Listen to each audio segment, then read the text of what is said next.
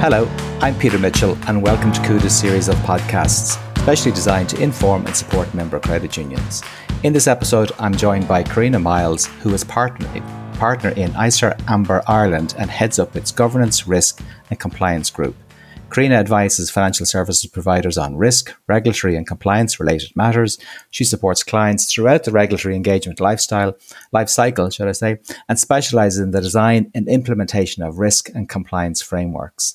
Today, we're going to discuss Operation Resilience and what it means for credit unions, their staff and their members. So, Carina, listen, thanks for joining us. Much appreciated.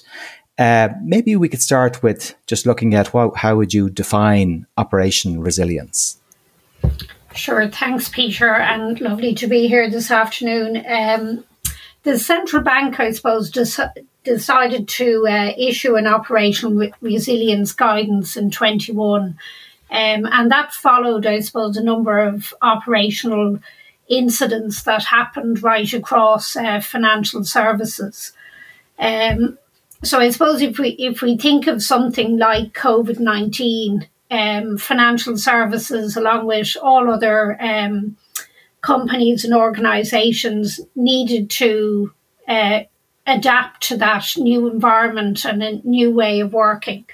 So uh, operational resilience is really making sure that financial services can respond to disruptive events, um, that they're able to recover and learn from them as well.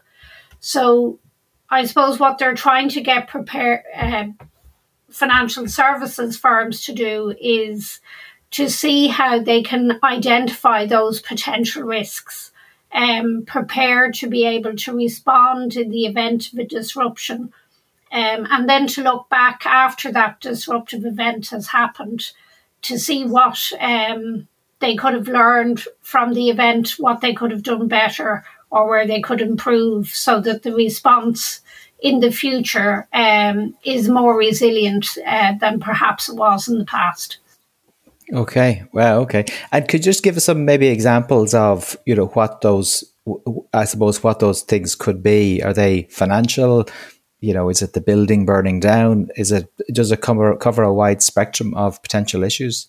Yeah, so I suppose, but because it's it's nearly a list of unknowns, um, it's it's disruptive events. But really, I suppose that they're taking from incidents that have happened in the past that have a key impact um, for financial services, and in particular to the customers um, or members in the case of the credit union um, okay. of those firms. So things like a cybersecurity event. Yeah. It could be a, a technical disruption or a, an outage of a, an I T system. Um, or it could be something like a, a pandemic like COVID nineteen. So it, it is a wide range. It covers things as well, like even adverse weather conditions. And it's just making sure that, I suppose, the business is ready um, to be able to deliver, in particular, critical services that members of the public are reliant on um, from financial okay. services in the event of a disruption. Okay, okay. So it really does cover. So even things like, say, I don't know, everybody's Wi-Fi went down, everybody's working from home. So clearly there's issues there. You can't, you know, you can't interact with each other and all that kind of stuff. Yeah. Yeah, uh, well, exactly. So yeah, as you said, it, it could be a building, it could be Wi-Fi. So it could be one of your premises has gone down and you're trying to um, move your staff to remote working, or in the event um, of remote working, which actually we're seeing in a lot of companies now, is firms' resilience is their business premises because people are working more from home. So in, in the event of a, a yeah. Wi-Fi issue in a particular um, location, then going back into the office might be the resilient situation. Okay, okay. And then I'm sure it's it's global events that impact us, like, you know, the war in Ukraine and Russia, which has resulted in higher inflation, which has resulted in a spike of interest rates, which, you know, clearly affects, you know, borrowers and savers and everybody else involved. Okay. Okay. No, I get it. I get it. I understand where you're coming from. Yeah. Um, so then within credit unions, who who's responsible for the Operation Resilience? I suppose ultimate responsibility sits with the board, um, like it does in many of the instances in terms of regulatory or risk compliance. Um, but the board, I suppose, are not the only pe- person responsible. So uh, although ultimate responsibility sits with them, the board tends to delegate um the goals of the credit union, yeah. but also the responsibility for risk management to their senior management team. Um, and one of the areas that the central bank is looking for is that the, the board makes sure that they review and approve uh, operational risk framework, but that that framework is implemented by the senior management team and is embedded right down through the organisation. So that okay. if, for example, um, you're sitting in the operations team within the credit union and you're identifying risk issues um, with, say, an, an I T um, an I T system that you use as part of your daily operations, and you're seeing a challenge with that over a period of time, then they're trying to um, encourage the operational level staff to identify those risks, escalate them up through the organisation, um, because they might be an identification of a bigger issue. Um, so even those small risks that you see on a daily basis as you're carrying out your activities could be insight into a, a trend or a, a bigger okay. issue that the uh, credit union might have. So there needs to be kind of broad awareness across the credit union in terms of staff and the board of what could be, as you said, a risk that might be just common or might be contagious or any, any of those kind of factors. Exactly. Yeah, that's exactly it. Okay. Okay. Um, and has there been any sort of guidance and sort of policies and stuff issued by the central bank to help credit unions to design an appropriate, because an appropriate framework? Because I can see, like when I look, we look back, I mean, the, the big one for, for all of us in recent times has been the pandemic. I suppose the financial crisis before that, but the pandemic. And I'm not sure if many organizations had considered that as a potential, you know, realistic, um, you know, risk that was going to come about and would happen so suddenly. So has the, is, is there, is there strong guidance and, and uh, assistance available from the central bank on this? Yeah, there is. So I suppose right across Europe at the moment, um, this is a, a focus for many of the regulators, including the central bank here in Ireland. So they issued a um, guidance note in December twenty twenty-one, which they expect uh, the board and the credit unions to have implemented by December twenty-three, so December of this year. Um, and that guidance note, I suppose, gives you a very good operating model in terms of that risk framework. So they've set it out in terms of three pillars. So the first pillar is all around identifying and preparing for those operational risk events. The second area then looks at uh, responding and adapting to risk events. And then finally, encouraging um, firms to continuously learn from events like that so that you can improve the re- resilience of the credit union in the future. Okay. So in total, within that guidance, there's um, there's three pillars, as I mentioned, and there's fifteen guidelines. So there's it's quite comprehensive because it, it also draws on other uh, guidance notes that would have been issued by the central bank since two thousand sixteen. So I suppose a, a big reliance of firms at the moment um, for their operations is I T. So they issued a, an I T cybersecurity guidance back in two thousand sixteen, um, which is referenced again within the operational resilience guidance. And also outsourcing. Outsourcing uh, guidance came out in twenty-one. Um, and I suppose, again, the reliance um, of a lot of credit unions on I T third-party providers brings into um, account that whole area of outsourcing oversight. So the guidance itself, I suppose, brings in those other two pieces of, um, of yeah. guidance in relation yeah. to I T and outsourcing. But it does give you a, a good step-by-step approach to uh, follow in terms of making sure that you have an operation resilience uh, framework in place.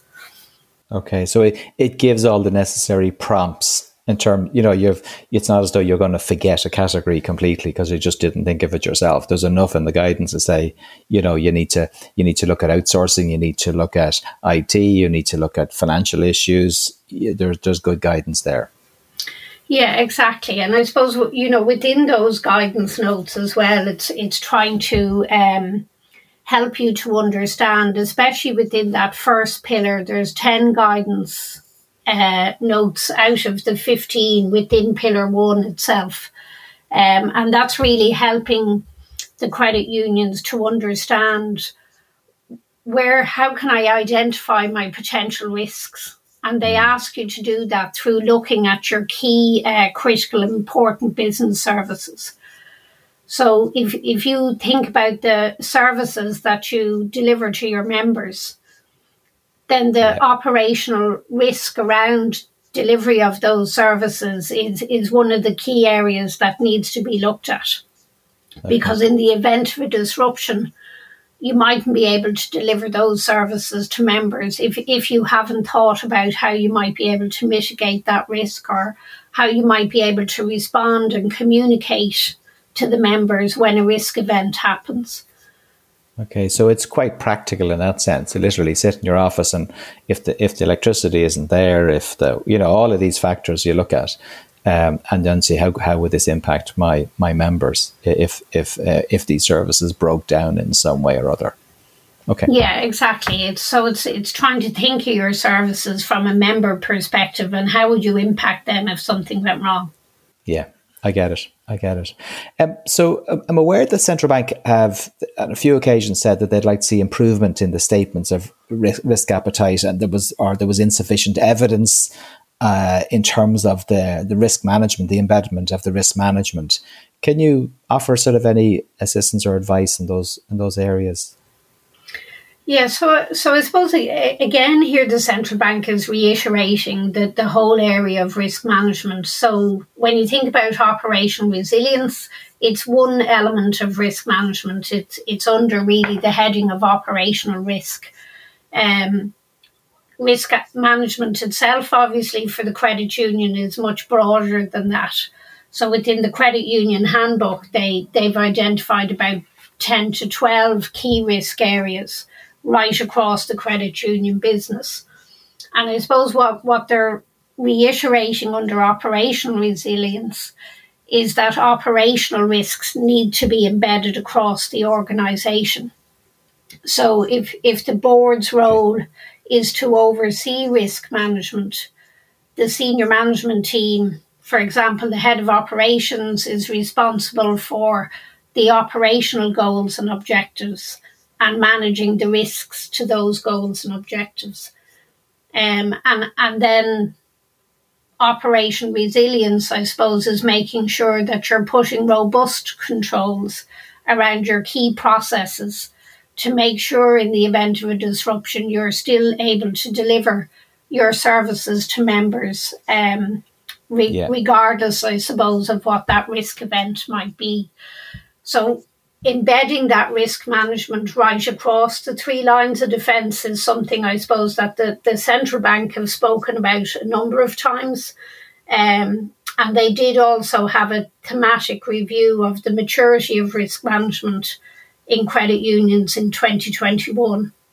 Um, and while they have seen, I suppose, significant improvement in the basic elements of risk management, there's still um, areas of weaknesses, I suppose, that they'd like to see improvement. And, and a lot of that is around the structure of the risk management and how that's embedded across the three lines of defence. Okay. And when you say embedded, I suppose the inference is it's not enough just to have it documented. It, it actually, everybody needs to know. The systems need to be in place to react if something happens. And there has to be an understanding with across the uh, the staff and the board of exactly what would happen in, in such an event. Yeah, exactly. So like risk management is not something that just sits with the risk manager. Um, it, it's it's owned by everybody throughout the organisation. And I yeah. suppose if, if you get risk management right at that ground level, where people are getting familiar with identify, identifying risks in, in their day-to-day activities, um, and becoming more familiar with how to escalate risks throughout the organisation.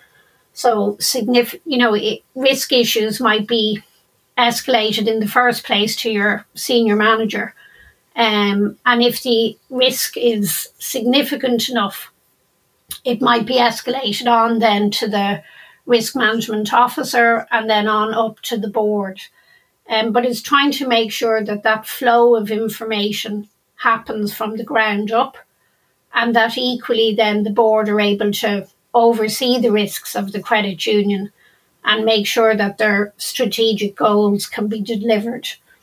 Um, but it, it is really right across every yeah. layer um, yeah. within the credit union is, is what they mean by embedded. Yeah, I get it. I get it. Okay, that's that's really insightful, Carina. Just my final question then is really about uh, you know the steps the steps the credit union should be taking now to either ensure what they have in place is sufficient, or if they know it isn't, how do they ensure it's sufficient? So, what advice would you offer? Yeah, I suppose that the first thing to look at, I suppose, is going back to basics. It's looking at your risk management framework. Um, and within the area of operational risk, then two of the key areas is, ha- have I already complied with the Central Bank guidance on I- ICT cybersecurity? Um, and have I complied with the operational resilience guidance? Because there are two key parts of um, operational resilience, I C T, cyber and outsourcing. And if if you have that groundwork in place, then the additional requirements from um, operational resilience can be built on them, because you you now have a good insight into the critical services that you have that okay. are supported by I T um, and where you have third-party outsourced um, providers supporting your critical services. Is there any additional risk then, because the operational resilience might sit with that third party and you yeah. have a dependency on them? Um, so I suppose it's it's just making sure that you take a look at the guidance that's available from the Central Bank um, and, and a gap analysis, I suppose, to where you're at at the moment to identify the steps you need to take um to make sure that you're operation resilient. And and the guidance is there as a tool to help you, I suppose. Um, it's it's not a check the box exercise um, yeah. in terms of once I've complied with the guidance, I'm fine. I suppose th- this is a really practical area. Um, if, if you think back to COVID nineteen, it is saying, if I have an event like that, or if I have a cyber attack, um, which we're obviously hearing much more of yeah. in financial services at the moment, and Indeed. even right across other sectors, you're trying to make sure that you have thought about the risks that that might cause to your business, and how are um, the credit unions then surrounding those risks appropriately with the right levels of control and oversight. Yeah. Okay. And I and I suppose that the, the final point there is if if if this is a struggle, or if this seems a, like a significant task, then go and seek third-party advice. Get help if you need. Yeah, well, exactly. Um, there is a lot in it. um, yeah. So I've been helping a number of credit unions in this area at the moment. So it's, it's quite uh, far-reaching, I suppose, when you think of um, the areas that it's covered. Um, but absolutely, if if there is an area that you need help with, um, I would say seek advice. Yeah. Yeah, makes sense. Okay, so that concludes our podcast on Operation Resilience. It's clearly an enormous topic, and I've no doubt we'll be revisiting it in the future. I hope this conversation helps listeners understand its significance and how to go about putting a framework in place to help credit unions manage this critical issue. I'd like to thank Carina Myles, partner of Eisner Amper Ireland, for sharing her significant expertise on this subject. I hope you all found it of use, and if you did, don't forget to listen in to our other podcasts in the same series. If you have any questions regarding the supports or the ambitions that Cuda has for the sector, you can contact Kevin at kevin dot johnson at cuda dot I E. Thank you.